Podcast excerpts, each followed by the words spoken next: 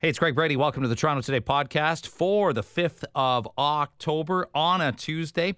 We talk long term care with the Minister of Long Term Care and Ajax MPP, member of the Conservative Party, Rod Phillips. Lots to talk about with mandatory vaccines coming in, booster shots for our seniors, and the issues of what we need from the federal government, how we need the federal government and the provincial government to work together on this.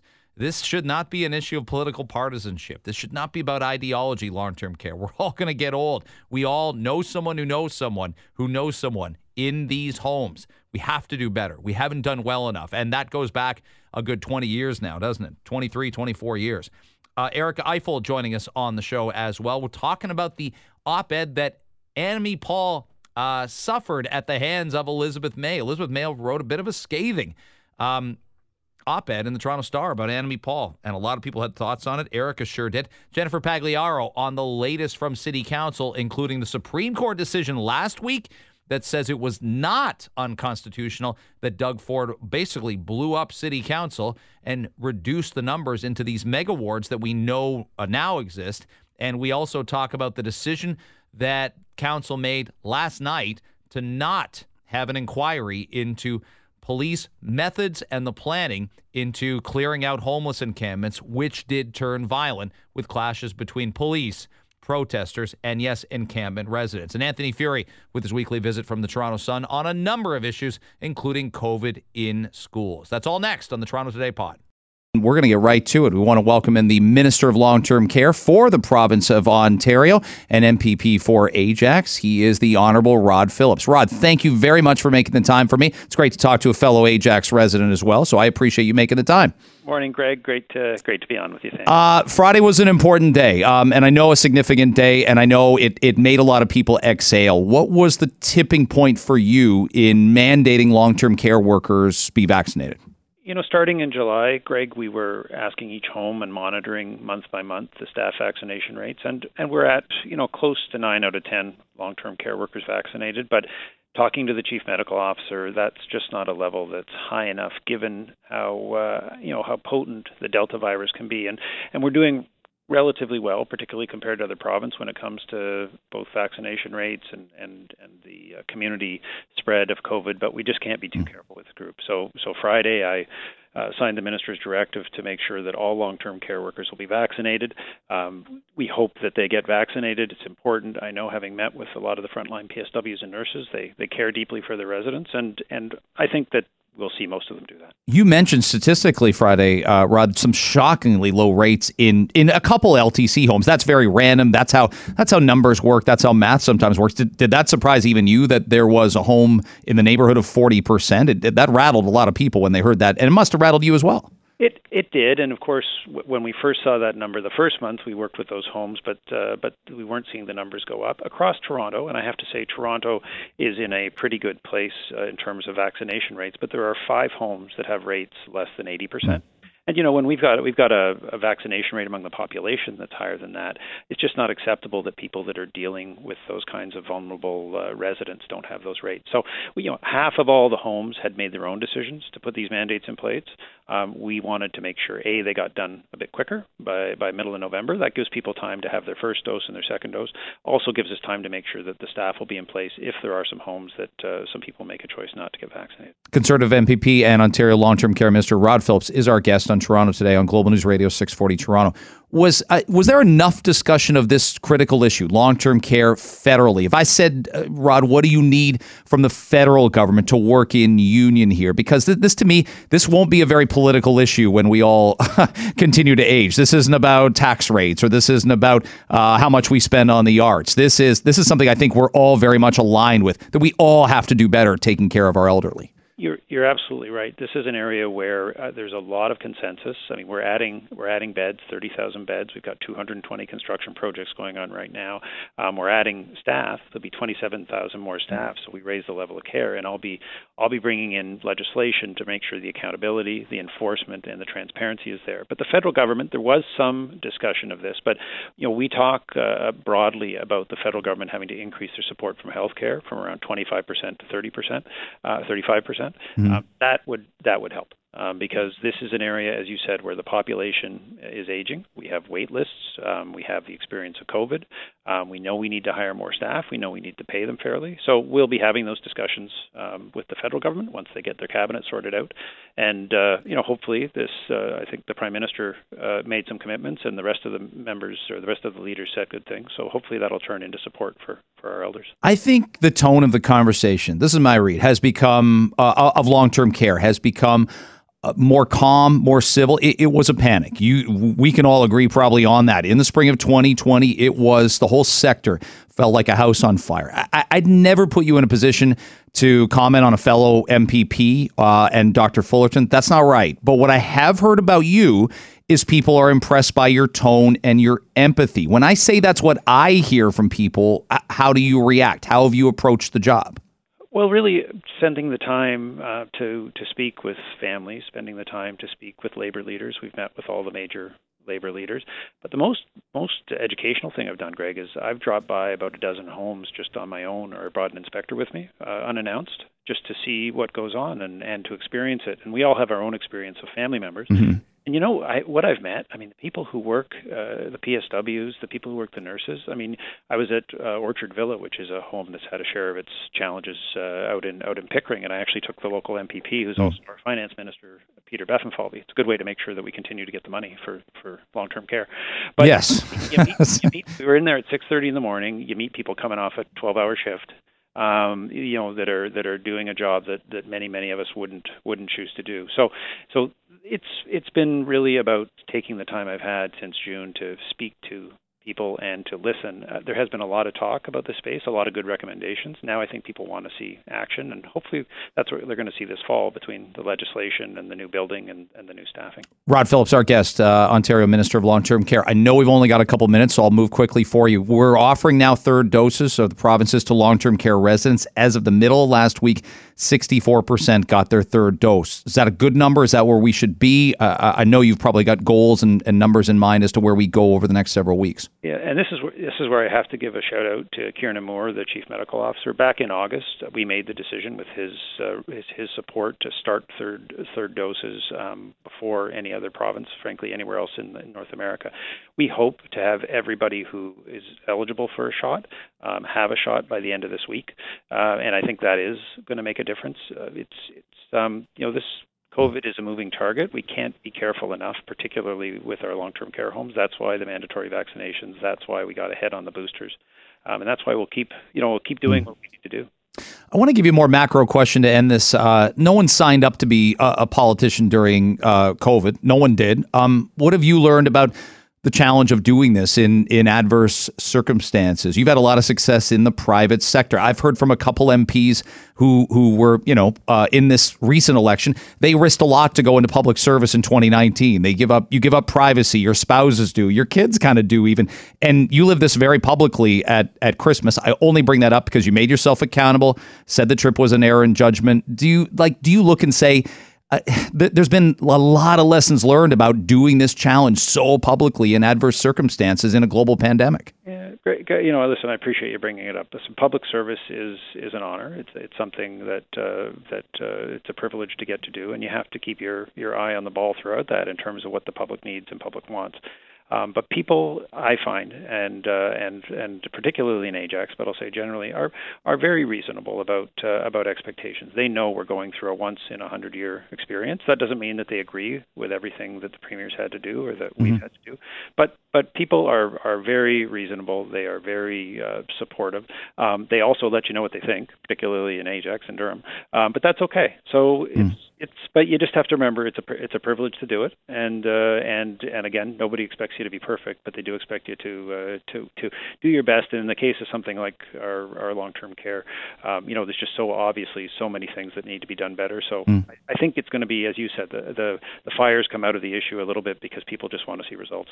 We yeah we, we all want the same uh, we, yeah we, we all want uh, we, we, all want good things good results at the end of the day because uh, as I said it's it's uh, it's inevitable. We all we all age we all get older. Um, I thank you for your public service. I thank you for taking the time for me today. Thanks for doing this. Thank you, Greg. Talk to you soon. Rod Phillips uh, is the Minister of Long Term Care. By the way, before the end of the show, we're going to talk about this concert coming to Toronto with uh, New Kids on the Block En Vogue. I'm there for that, and Rick Astley. And now that Rick A- Rick Astley was, uh, they just did that in Ted Lasso. They just did the "Never Gonna Give You Up" um, at the funeral. Uh, now that's not fair. I. It's one thing to spoil, say anything from 1989. It's another thing to spoil last week's Ted Lasso. I apologize on behalf of somebody not stopping me from doing that. Um, I really want to talk about uh, this op ed um, that Elizabeth May wrote with Annamie Paul, and we didn't get enough uh, time to amplify it yesterday. Erica Ifill is Hill Times columnist, founder of Equity and Inclusion Consultancy, not in my color. Thank you very much for coming on the show again. I loved our chat last week. Uh, glad you made it back. Can I interest you in a New Kids on the Block En Vogue Rick Astley concert? Like, that's a lot of hits right there, Erica. Yo, it is. I saw that Ted Lasso. I was, I loved it. I loved it because literally, okay, a little background. Yeah. I my first trip to England was in like 1987 or 88 when Rick Astley was like hot, and he was everywhere. So Rick Astley is like, uh, it's in my my childhood memories. And En Vogue, are you kidding? Are you kidding me? I know, I know. And there are a lot. At, you know, you just you just listen to me like a kid, uh, a kid from the, the mean streets of London, Ontario. Um, uh, you know, nobody nobody loved uh, my love, and you're never to get it more than me. And to follow that up with free your mind, and people forget for people forget uh, what a man. Like that's not just Salt-N-Pepa. They're on that track also. Yeah, yeah, yeah. All right. All right, here we go. Did you think? Um, I got to ask you this because this, you know, this is a loaded question, a million dollar question. You first hear "Never Gonna Give You Up" on the radio. Did you think Rick Astley looked like he looks? Be honest. He sounds like Barry White. Oh yeah, we thought he was black. That's right. That's right. Not a. He might have thought he was briefly singing like that. I don't know. There was a whole discussion in the community. I'm sorry.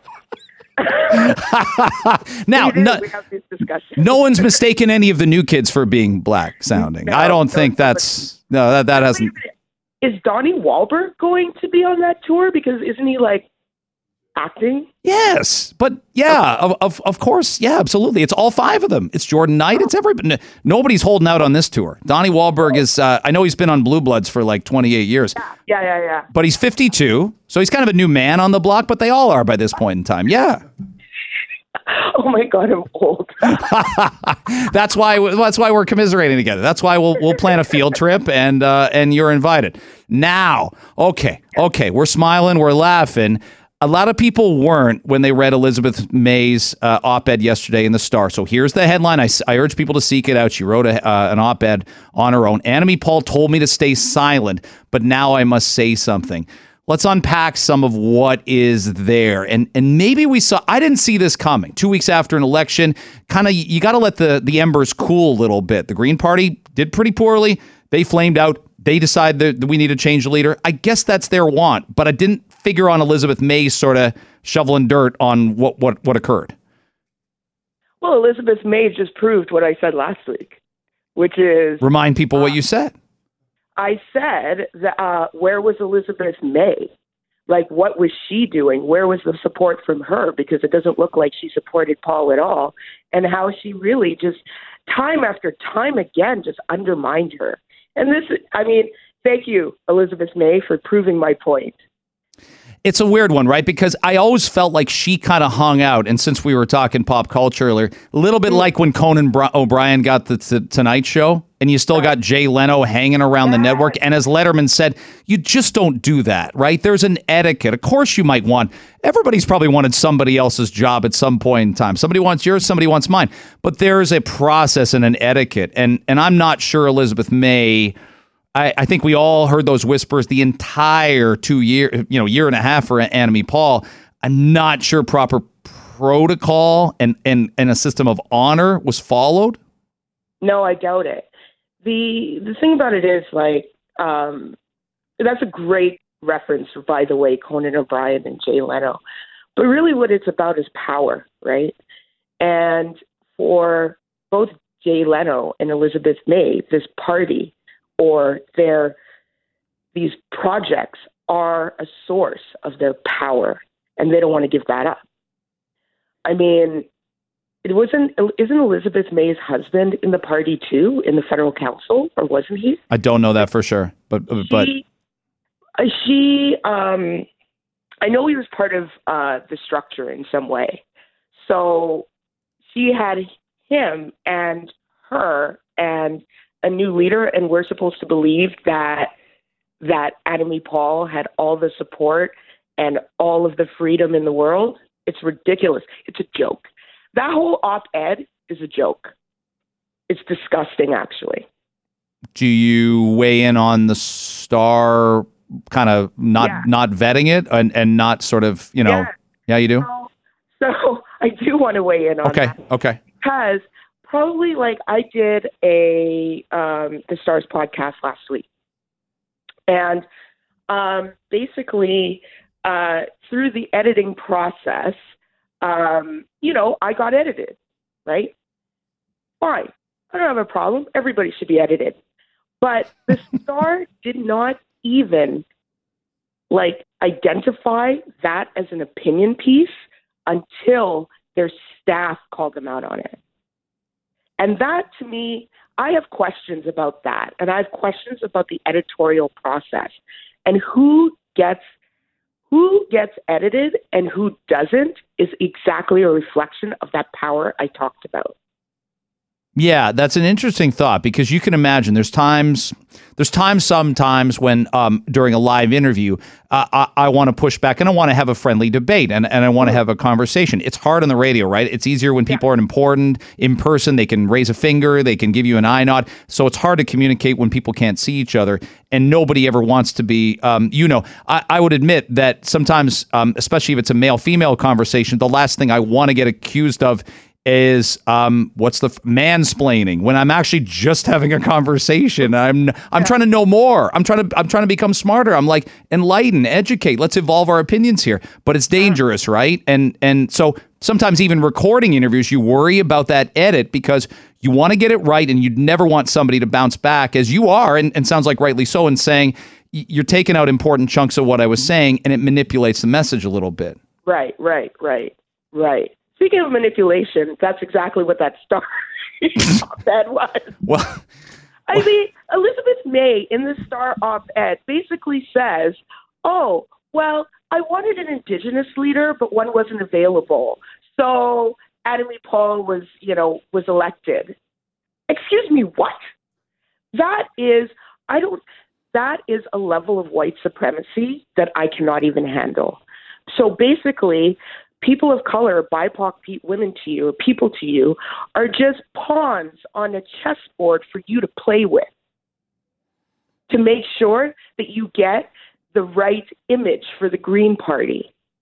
And I was saying last week that um, that the timing is interesting of how this unfolded, and that the Green Party had problems with racism and transphobia before Annamie Paul. There was a Globe article out pretty much, you know, stated that these problems were already there before Paul came in.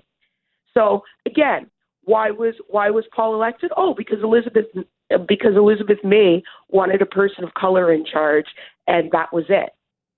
And that is reflective of the diversity efforts in this country. There's still window dressing. There's still no support. There's still no, um, you know, there's still a high level of control. I mean, it's it's it's ridiculous. It is ridiculous. it's it's really I want to reset Eric Ifill joining us Hill Times columnist on Global News Radio um, on Toronto today on Global News Radio 640 Toronto. Here's a, here's a sentence I want to see what wh- how it lands for you. Her leadership style. This is from May's op-ed. Obviously, her leadership style clashed with party culture almost from the beginning. Now, when I read when I hear that sentence, what it made me think of, and I talked about it with a couple people yesterday, and even over the weekend, is Hillary Clinton. So, uh, what I heard during the U.S. election, I traveled down. I've got relatives in Ohio. I lived in Michigan 10 years, blah, blah, blah. Oh, you're good. Thank you. Oh, these these links are good. Good. Go ahead. Good. But what I heard, the most adamant opinion I heard, and maybe this is just my little world and my little community, the people that didn't like Hillary Clinton the most were women. Were women who said um, it could be anything. Well, she shouldn't have stayed with Bill, and I'm like, I don't know what goes on in anybody's marriage except my own. I don't know how to judge that. I don't know what, what whether she feels she should have left him or not, or forgiven him or not. We do this like we're ridiculous about about going into other people's marriages and telling people what they should do. So there's that. But I do think, like I look now and I see AOC is a different politician than Nancy Pelosi. Um, Kamala Harris is a different politician than Hillary Clinton. But I wonder how how the statement there lands to you was with Elizabeth May saying her leadership style clashed with party culture. That that's a little bit of a warning sign right now that you're just you're just not doing the right dances. But I'd make the case that a white woman, Hillary Clinton, wasn't doing the right dances for the Democratic Party in 2016 either. Yeah, um, like patriarchy's everywhere, and um, definitely Hillary's run was was was informed by misogyny. There's no doubt about that. Um, in terms of what May said, I mean that is very coded language, to be honest, and it disturbs me because her leadership style. What does that even mean? Like, are we going to roll out the angry black woman tropes like they did before the Green Party? Because they did roll that out, if you remember. Mm-hmm, mm-hmm. Um, or clashed with the culture of the what is the culture of your party? What is the culture of the Green Party? I get I get it. Who who could identify? The report says that the culture is racist and misogynist and and transphobic. So I'm sorry, but mm. maybe Paul should be thankful she doesn't she doesn't fit within that party because that party. I saw Jim Harris, a former leader, on mm. CTV News. It was disgusting and it was disgusting because he basically accused Annamie Paul of making up racist racism allegations because she couldn't deliver. And I find that reprehensible and it says a lot about the Green Party if those that's what the former leaders are saying.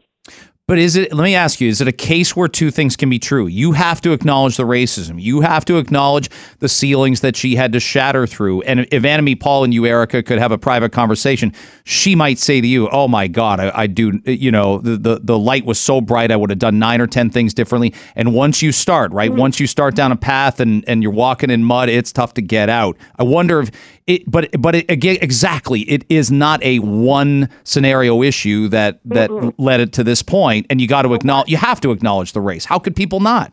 Exactly. And don't get me wrong, I'm not saying that she was perfect. I know you're not. Yeah. Yeah, I'm I'm saying, yeah, she was flawed, but everybody's flawed. And guess what? Everybody else gets a whole lot more room and a whole lot more support to to to smooth that out. Mm. Got attacked by her own party. Then like this mm. this situation blew up in the spring. How do you as a party kneecap your leader and then expect her to perform well in an election. Well, set up to fail. And I'm t- I, I, we're running out of time. But who who's the next leader? Because guess what? If you put, to be honest, let's be fair. Let's talk. Let's talk real talk. If you put a white dude up there, people are going to go, "Oh, I see. That's the leader you're looking for." If it's another woman or a person of color, they're oh, they're trying again. Now it's tough for them to win because of, of, of the hole they walked themselves into. Exactly. But that's not that's not on us. That's on them. They created this mess. Mm-hmm. They think they're bad. They need to lie in it.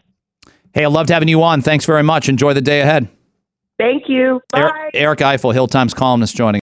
Uh, our next guest, uh, fantastic City Hall reporter. She's been busy lately. Uh, Toronto Star uh, Jennifer Pagliaro. It's great to have you on. Uh, you know, we we talked Friday, and you did a great job advancing what was coming with the Supreme Court. I hope we can start with last night. And uh, wow, um, City Council met virtually and decided in a heavy vote, more one way than the other. Jennifer, fourteen to five that they did not support an investigation into the clearing of uh, one of the homeless encampments this summer. Um, Councillor Josh Matlow's been adamant there should be one. We had Councillor Mike Layton on the show. I'm going to play you a clip from uh, him and for our audience in a second. But were you surprised the vote went as far the one way as it did? Hey, good morning, Greg. You know, that one I'm not surprised about because we have seen Mayor Tory very specifically and deliberately saying that this was a necessary action taken by the city. And so, in some ways, having uh, an inquiry of any kind find the opposite would be, uh, in some ways, a knock, a knock against him. He's been highly supportive of this of these moves that the city has made, saying that the park space needs to be accessible for everyone, and that's been highly controversial. But I think that because the mayor does still have a firm control over council, and because he doesn't want to see any uh, negative uh, outcomes of those investigations, then it makes sense to me that uh, that they pushed to not have any additional uh, uh, oversight of that. Josh Matlow tweeted last night um, the sentence "We need a new mayor," and he and then the tweet was later deleted. Um, but it's emotion in the moment. We've all been there, uh, maybe online and otherwise. I found that interesting, um, and I don't know if that was sort of a an announcement of of of that that he would run for mayor, but I found that really intriguing that it got to that point where Josh. It, this was this has been an obviously emotional issue for an awful lot of counselors. Uh, Kristyn Wong-Tam has been one. As I said, Mike Layton's been one. There have been people adamant that if nothing was wrong, if nothing was done inappropriately, why not investigate? And who wouldn't want to clear their name? The cops would want their names cleared. The mayor would want his name cleared, but it's not going to happen. Yeah, exactly. You know, it's been, it has been, you're right, really emotional for a lot of counselors. They've received uh, a lot of different opinions from the community, right? Like, on one hand, they have people that live around these parks um, pressuring them to do something about the encampments. And then on the other hand, there's been a really strong uh, voice of advocates uh, from all over the city, um, really criticizing these counselors for not stepping up uh, and taking uh, a, a, very principled approach to the encampments and and the, and the idea that housing is a human right and pushing back against the mayor for supporting these clearings. And so these counselors, uh, you've seen some of the ones you mentioned, have been under a ton of pressure. And so it's been an incredibly emotional summer, I think, for all of them. And uh, so, yeah, that, that emotion uh, is, is, certainly interesting. Um, you raised a good point about, you know, we have a municipal election coming up next year.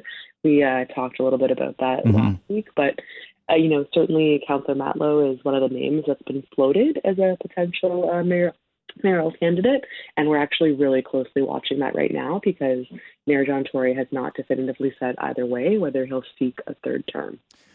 My my my sense is is that he won't. Do you have a sense one way or the other? And a lot of people have said, look, COVID's worn a lot of politicians down. John John Tory has has quite a legacy in terms of leadership at a lot of different levels and doing a lot of different things and uh, and and you know, it, it. I'm sure it hasn't been easy running Canada's biggest city, and you and I talked about it last week, and the fact that you got to go, as you pointed out, his words, cap in hand, sometimes to the province, and ask for this and ask for that. Um, so it's John Tory can certainly do other things. It's not just run this out until uh, until you're sitting on a park bench somewhere. Yeah, I mean, he uh, obviously is independently wealthy. He's uh, certainly uh, approaching retirement age. He doesn't need to do this job. And uh, I wouldn't describe it as a fun job. I think the job you and I have is pretty fun. I wouldn't describe that as a fun job. And it has mm. been incredibly difficult, especially running this city during a pandemic, um, being the face of that. And the criticism that he receives on a daily basis, I do think affects him. I, I do think that um, he hears that and is uh, impacted by it. And there's also a lot of personal hmm. reasons you have to consider for not running. Right? He's got a family. He has he has grandkids. Um, you know, his his uh, wife uh, obviously it's a consideration for him. They might they may want to you know retire together. This is obviously the kind of job that keeps you away from home more than the nine to five. So I'm really interested to see. You know, there's lots of rumors. I've heard you know I've heard a lot of things from a lot of uh, reliable and unreliable people about whether he's running again. and, uh, we always hear things from unreliable people, and we tend not to go with them. It's weird how that works itself out, isn't it? exactly. And you know, it's I wouldn't count him out yet. Like unless mm-hmm. you know, if he says definitively he won't run again, I'll believe that. Um, but until he is prepared to say one way or the other, I, I, I'm not sure that he's uh, actually decided yet. Jennifer Pagliaro, our guest, Toronto Star uh, columnist and City Hall uh, reporter. We will. Um, here's here's Mike Layton on yesterday's show. I want the audience to hear it and you to hear it, talking about that 2018 chaos when council was cut to a smaller number. Well, listen, what we were told is that somebody knew from his office the day before. The fact is, we were on our last day of council. We can't legally put something on the agenda uh, to to debate and to have a to formulate a position as council unless we have a council meeting. And so, by by not adding something to the agenda earlier, it really did it, it, it really did get in the way of the debate. And and I wasn't trying to challenge anyone's authority. Uh, what I was trying to do is say, hey, we would just like to know because the rules didn't change for John Tory. They changed for, for, for the rest of us. They changed for all the councillors. The, the, the rule, the extension of the date for people to sign up to run for mayor didn't change. in fact, mm. members of, of, of the Tory administration knew about it prior uh, and perhaps didn't take it seriously. And you know, some of the stuff uh, Doug Ford says you might not want to take seriously, uh, and, and maybe you shouldn't. Uh, but uh, but when it's an important decision like this, you at least have to make sure that uh, that they that that the premier understands your position. Mm uh, whether or not you take them seriously or not. So that's Councillor Mike Layton, Jennifer, from yesterday's show. And, and it speaks to the, the larger point you made that there's going to be, and you tweeted this, uh, I'll read your tweet back, the ongoing power struggle. This decision does not resolve the ongoing power struggle between provinces and cities when it comes to dictating own elections, taxes, and more. And this, Mike Layton saying, boy, I wish the mayor had fought harder. But there are those that defend the mayor and say there's only so much he could have done in this scenario. He can't, he can't overrule Doug Ford when Doug Ford wants to chop the size of city council. Yeah, I mean, uh, to some extent, like that, we've learned that, right? The Supreme Court of Canada, highest court in the land, says the province acted legally. And even though some people may disagree with that, this is our judicial system. This is the the system that we've set up for ourselves. And so there's obviously much bigger conversations we could have about whether we accept the way you know the Constitution and the Charter are, uh, and those things aren't you know infallible. They can be changed, but that's a very difficult process for for good reason. And you know, in some ways, I think um, it hasn't been really discussed very much that the 25 ward system actually really benefits Mayor John Tory. You know, we just talked mm-hmm. about the decisive decision with the encampment, he has full control over council this way. And if he does decide to run again, you know, having a 47 ward system really mixes things up for him where there may be situations where, you know, coalitions of different councillors, depending on, you know, what part of the city they represent or their political leanings, could actually have the upper hand and, and have a majority on major votes. And that's not something hmm. that Mayor John Tory would want. So it makes sense to me why he was somewhat deferential about this decision, partly hmm. because you know, the Supreme Court of Canada ruled, and there's really not anything more to say about that on the legal front. And secondly, because I actually think that he prefers it this way. I, you know, we got about a minute here, but you quoted Chris Moise in the story, and I thought the quotes were really, really powerful. He and he said to you, "Everyone's trying to work around a system that's broken and continues to be broken." When there's four years between municipal elections, and this happened right, you know, on the doorstep for 2018 it's like it makes our next election it's not it makes it not just more intriguing but just more important. It almost gives people closure doesn't it to move on. We're going to move on with these mega wards and and maybe there'll be some change to structure or not. But in a post-covid world it does feel like like change is coming. It feels like it, it but we got to get people to step up and people will need to say i'm in. I'm i'm going to commit myself to public service who otherwise might not have yeah, in some ways, the Supreme Court decision is a very like clean finish, as you say. Like now we just know what the 2022 election will be. There won't be any further like debate at council or anything like that for the upcoming election. But you know, Chris, you bring up a good point, Chris Moise. You know, you know, politics aside, and whether or not he would have been a good counselor, et cetera. You know, he is the kind of person that is underrepresented on council. Um, he is queer, he is black, and council is predominantly a middle upper income, you know, male mm-hmm. white council. It is not reflective of our city uh, in, in any respect. Uh, you know, there's only one openly queer councillor. There are a minority of women. Um, there are no renters uh, that I know of on council. For example, when we talk about this encampment debate and yeah. and uh, the perspective that councillors bring to the council table, right? And mm. that's a real issue that I think we'll have to contend with going forward. And again, and, and maybe I'll come back on and we'll we'll talk about this, you know, post election, but there are ways in which, you know, we could force change yeah, yeah. Oh no, there's there's no doubt, uh, and we're gonna. See, I think we're just gonna see a lot of different campaigning, and and again, hopefully, you know, a year from now, snap of the fingers, uh, a lot of the COVID aspect of, of how we campaign is behind us. Because as we just saw with the federal election, it's hard to enact change when we're in the midst of a pandemic, no matter how loud people get about it. Uh, Toronto Star City Hall reporter Jennifer Pagliaro, reader stuff in the Star. It's great to have you. Thank you very much for making the time for me. Always a pleasure to be here. Thanks, Greg. Uh, Anthony Furey joins us now, uh, columnist from the Toronto Sun. I know this is a passion uh, project and a passion talking point of yours, and and yeah, like I, I look at September and I go, things are going really well. We had a um, you know very well versed doctor on in the in the six forty five hour, and I said I, I just think a lot of parents won't get their six and seven year olds vaccinated if they feel they're healthy and those kids are healthy as well, and um, it, you know I, I I think that's the reality, isn't it? I think that is the reality. I mean, look, one of the reasons that I've taken to writing on the kids and COVID issue so much, Greg, is because, uh, to the point of some of those texts you were receiving, the data shows that kids are the least affected by COVID, the least likely to have serious outcomes. And in fact, many pediatricians say that uh, coronavirus is less severe than influenza when it comes to children. I was speaking to Ronnie Cohn, president and CEO of Sick Kids Hospital, a few months ago, and he said this is the, the positive news that we should be celebrating. There are not many silver linings to the past year and a half one of them is, oh, phew, we thought this would be a thing that would be killing our children, and it's not. It's it's uh, much milder in our kids than it is every other age bracket.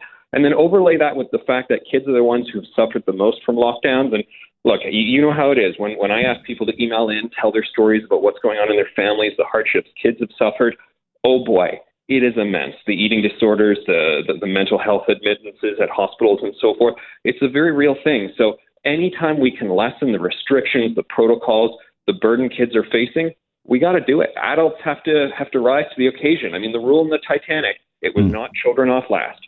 Well, it's amazing to me also because we all we all went to the wall, to the mat, whatever phrase you want to use for our our our parents and our grandparents. We did that for months on end. We gave up so much and they said absolutely thank you why wouldn't we do the same thing for our kids? And that's not that's the opposite almost of of locking down. That's letting them get back out there. Like uh, Anthony, I think you and I have said this before. A lot of people can differ on on opinions uh, about COVID, but I, I could keep hanging out and doing this forever. But who do I? Where do I want this to end? Who do I want to get their existence back? My own kids, who I'd throw myself in front of a moving car for, and my parents, who raised me to be the person that I am.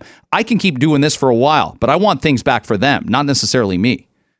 No, absolutely. I, I saw someone post on social media when I, I guess I had said, you know, we, we do want to lift these protocols on kids and we want to get to the point where they're not masking in classrooms in Ontario. Such is the case in many other jurisdictions in the Western world. They're not worse off from it.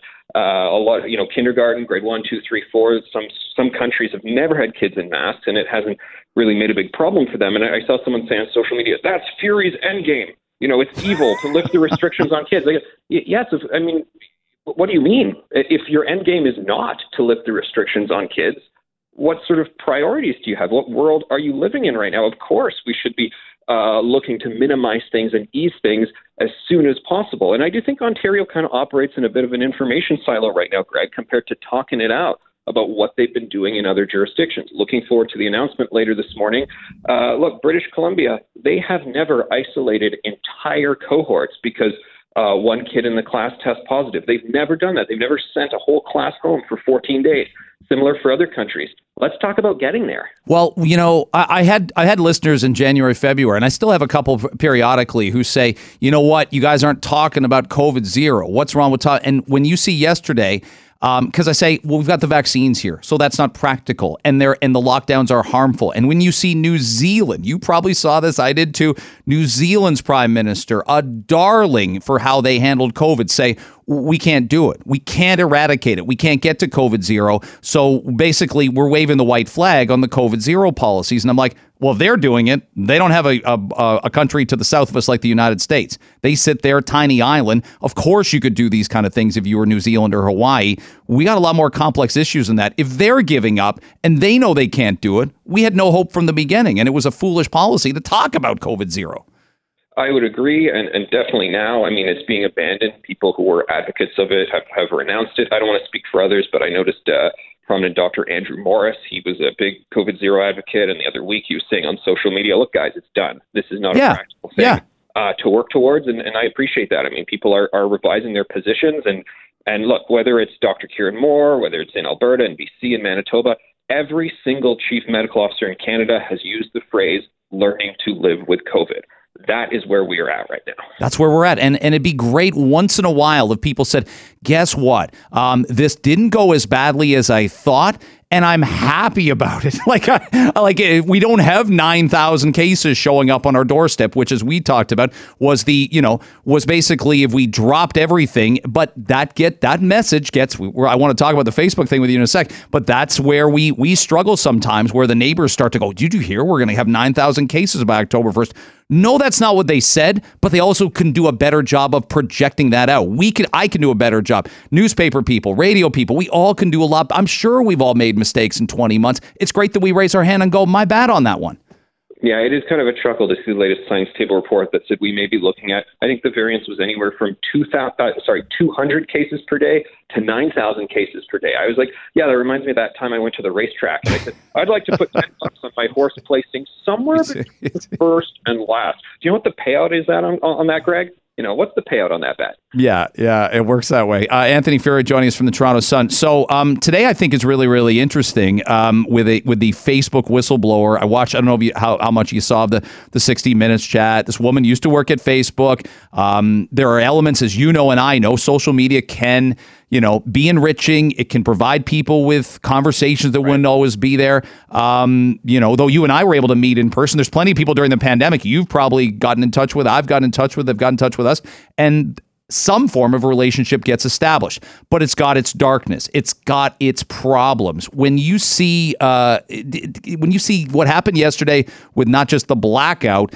when you see that there was a huge report on it, it does make people a little bit suspicious about where we're going with this. We do have to change this, don't we? We do have to regulate social media for not just us, but for the future of our kids here. You talk about a you talk about a drug that's not regulated. Social media is it. Yes and no. I'm a little reluctant with the regulations. I mean, I think anytime you have a free speech issue or a communications issue, the issue is more communication, more speech, you know, more media outlets, more newspaper outlets, more online enterprises. Same for social media. I, I mean, Facebook does seem to just dominate the globe. At the same time, we, we've heard concerns about previous corporations that, you know, they're going to dominate. No, they don't. Competition comes along. Uh, people get tired of Facebook. They move on to new things. But you make a good point, Greg, that there are people who have, you know, they have met someone online that has been their been their loving spouse for you know the rest of their lives. There's someone they meet online, they create a charitable organization with. Other people meet online and they make a connection that leads to them doing terror attacks together. You know, yeah. the, the, the variance is so broad in terms of what happens, and there's a lot of coming together, but there's a lot of division going on out there as well. I, I think the one thing that's a lesson. While I don't support any sort of whatever server attacks took down these social media platforms or however it happened, to get a break away from social media. I mean, you know those times when you go, all right, I'm getting out of town, I'm going up to the woods, I'm turning the thing off for five days. I always feel like a refreshed person, and I always feel like a saner individual after I've done that. And I feel like that probably holds true for everybody. It, it probably does, and and at the same time, right? There's there's a bunch of different layers. Bill C10 was that was that bad? Was that clunky? Was that an overstep? Oh yeah, oh, yeah. But but that's a big distinction from we've got to find a way to reduce hate reduce the threat of terror, reduce threats that that people make, whether it's men to women, whether it's people to politicians. We've got to find a way um, to, to, to you know the anonymity is a huge huge problem and making people accountable for what they say. If it can be it can be it can it can be pushed out in the real world, then it's something where we have to have some kind of regulation for it, and we don't right now.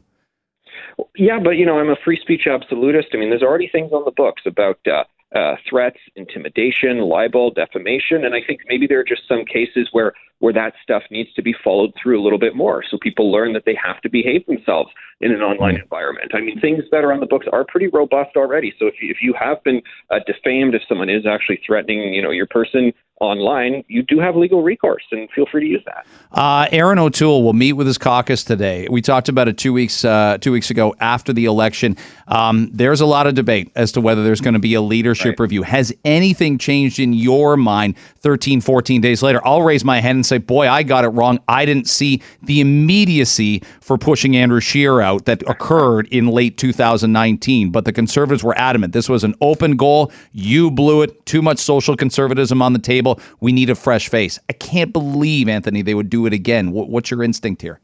Uh, yeah, and yet it's different issues that they're supposedly facing there in O'Toole than they did with Andrew Scheer. And I think the pushing out of Tom Mulcair as NDP leader, similarly, I mean, did it really benefit you? Uh, the party kind of was in a worse position after Jagmeet Singh got in uh, to the leadership post. So, I mean, I think people kind of need to comment because there are mechanisms in place that allow for cooler heads to prevail. Leadership reviews mm. actually have to happen in, in pretty much every major political party in North America after somebody loses an election, after a leader loses the election. Now, the current review isn't slated till 2023, uh, which is why I understand some conservatives want to see it uh, sooner. But I, I will say this I mean, it's Erin O'Toole's uh, to hold on to, in that if he can't sort of uh, convince people, yes, I should stay. If he can't convince his own caucus, he certainly can't convince the nation. So while I don't think, to your point, this sort of knee jerk, got to get the guy out right away thing is appropriate, it's probably a good exercise for Erin O'Toole to at least convince people why he should stick around. But you're right. But I think you can misread the. I would say Democrats misread the room, maybe not even knowing who the opponent was going to be. Like if you know who the opponent is, if they know it's Donald right. Trump, if they know that it is, and that seemed such a long shot when they started to roll the carpet out for Hillary Clinton and say it's finally your time. It wasn't in 2008, and it wasn't um, prior to that. But that that looked once that once that matchup got set, little like sports. You're like, oh, there's some weaknesses here. There's some relatability issues. There's people that are just going to stay home because they don't like either candidate in these battleground states, and that'll cost us. That's the interesting one, right? If it's Trudeau again, I don't know if it's more likely or less likely to be O'Toole. If you knew it wasn't, then to me you stick with O'Toole because he's the more established politician than anybody, Chrystia Freeland or anybody knew that they would push out there. No, it's a very good point. And I think the Conservatives have always suffered from overestimating Justin Trudeau. In 2015, they said, there's no way anyone will like this guy or vote for him. Then he got a majority. By 2019, you know, they were sick of Trudeau more than ever. So they extrapolated that to the broader population. Nobody likes Trudeau. Oh, Andrew Scheer will get in. We'll beat him.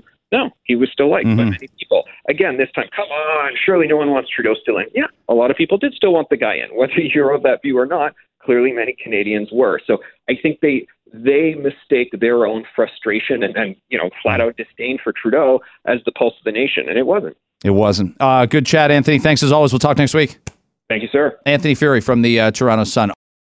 Our fantastic four segment where we. Uh, I don't think we can talk about anything else. Sheba Siddiqui, Rob Trevison, Dave Bradley uh, joins. Sheba, there's not much uh, we can talk about. Let's talk about your uh, disruption, a six-hour gap, and it's so funny that we talked about it yesterday. What we use, right? Facebook, Instagram. You said you've been off Instagram forever. WhatsApp. WhatsApp's my big communication for a, a lot of things. Soccer parents, friends from overseas, so we're not getting texting fees. What was your life disrupted for the six hours yesterday?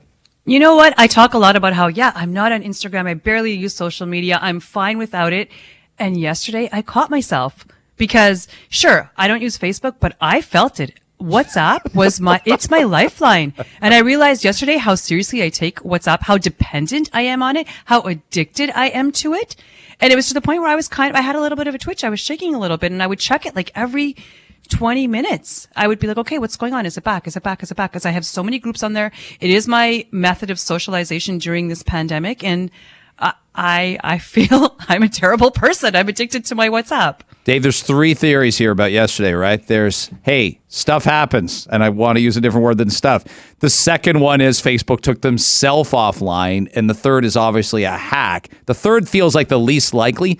But in a world of conspiracy theories, the morning after a 60 Minutes interview that kind of exposes yeah. them a little bit, the day before congressional testimony from the same person, you have a theory on it? I I, I don't want to wade too far into that, but uh, yeah, I, I just found it funny that a lot of people were weighing in on Facebook this morning, complaining about the outage on Facebook, which uh, I was like, or or some people saying, you know, I wish it never came back. My life was so much better for the six hours that I didn't have Facebook and I didn't have all the anxieties of keeping track of everybody. So it's like, well, but you're complaining on Facebook about fa- it just didn't make any sense. But yeah, it there, was. There, uh, yeah, there's a fourth reason. I think a bird flew into the server. That can happen. That's yeah, happened. When happens, your mic yeah. doesn't work, it's not that we're shutting it off, Rob. yeah. That's just that's there's a bird that a pesky bird flew into keeps the, flew into the mic. It's rack, not a suicide mission. No. It just keeps coming around and around and around and around. It's, it's funny because I noticed my Instagram was not working, and I was like, okay, who cares, right? Like I don't need it or anything. And I totally thought, I bet you something happened. And then around seven o'clock at night, I found out that something happened Here's a statement today, though, that she's going to say, and I want to get your reaction to Sheba. Uh, with and uh, you know, we've all got kids, but uh, th- this will get said today by Frances Haugen. The dangerous, this dangerous online talk Facebook promotes has led to actual violence that harms and kills people. In other cases, their profit optimizing machine is generating self harm and self hate, especially for vulnerable groups like teenage girls. These problems have been confirmed repeatedly by Facebook's own internal research. And there was a deeper dive story yesterday on CNN, which said if, if you're a teenage girl and you type in even on on Instagram or even in a private chat, oh, I'm concerned, I'm I'm gaining weight or whatever. They know this and they they flood the zone, if you will. They flood the zone with with with things that actually encourage you to eat more. I couldn't believe what I was hearing about the report. this scares me so much when these studies come out and this information comes out. I mean, I'm the mother of a, I mean, she's still very young, my daughter, but I mean, she's going to get up there. She's going to be a teenager soon. And I also have sons who are almost teenagers.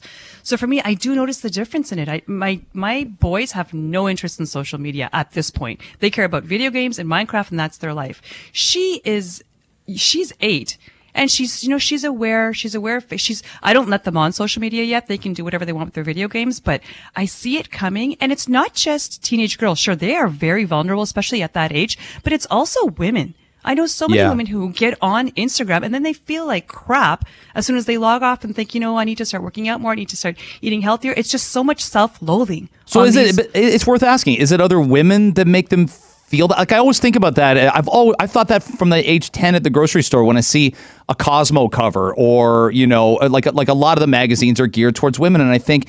Do women women buy these magazines, but do the covers, do the articles make women like look inside themselves and not like themselves as much? I don't know. I don't think there's men's magazines that are kind of like that. If I see Brad Pitt, I'm like, hey, he's Brad Pitt, and I'm Greg Brady. I, I live with that principle. That's okay.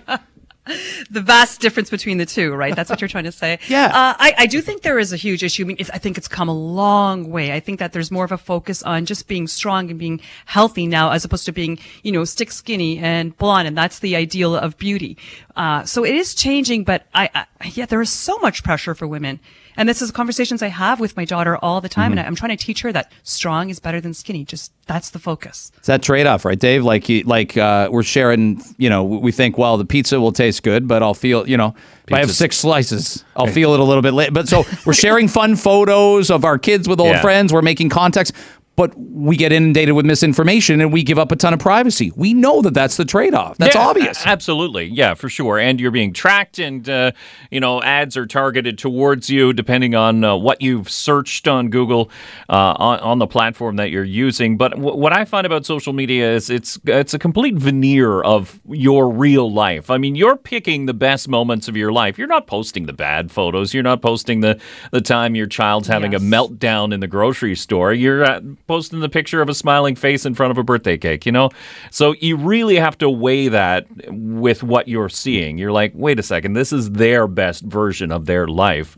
I'm doing okay in my own life, and I have to remember that. Right. Yeah. It's finding the middle ground. Well, it's either really idealistic or, or it's really dark. And it's where Yeah. people go to share their problems when they probably just need to sit with their partner or need to sit face to face with somebody and and get it out there for the people that know you the best. Some you know? people just like to vague book as well, where they just post, uh, you know, like, oh, Mm. another day like this. And you're like, what? Rick? oh, no, I don't want to talk about it. I'm like, oh, okay, great. Rob Rob does after every show. I just once we find those secret posts about uh, him having to work on this show, it's right. uh, it's all over. Hey, thanks for checking out the Toronto Today podcast. Appreciate you listening. Back tomorrow for a live show between 5:30 and 9 on Global News Radio 640 Toronto with Sheba Siddiqui, Rob Trevison, and news anchor Dave Bradley. Hope you can join us then. If not, continue to find us right here where you found us in the first place. Subscribe to us, rate us as a podcast, tell you tell us what you'd like to hear more of as well. All that constructive criticism always welcome. Have yourself a great Tuesday.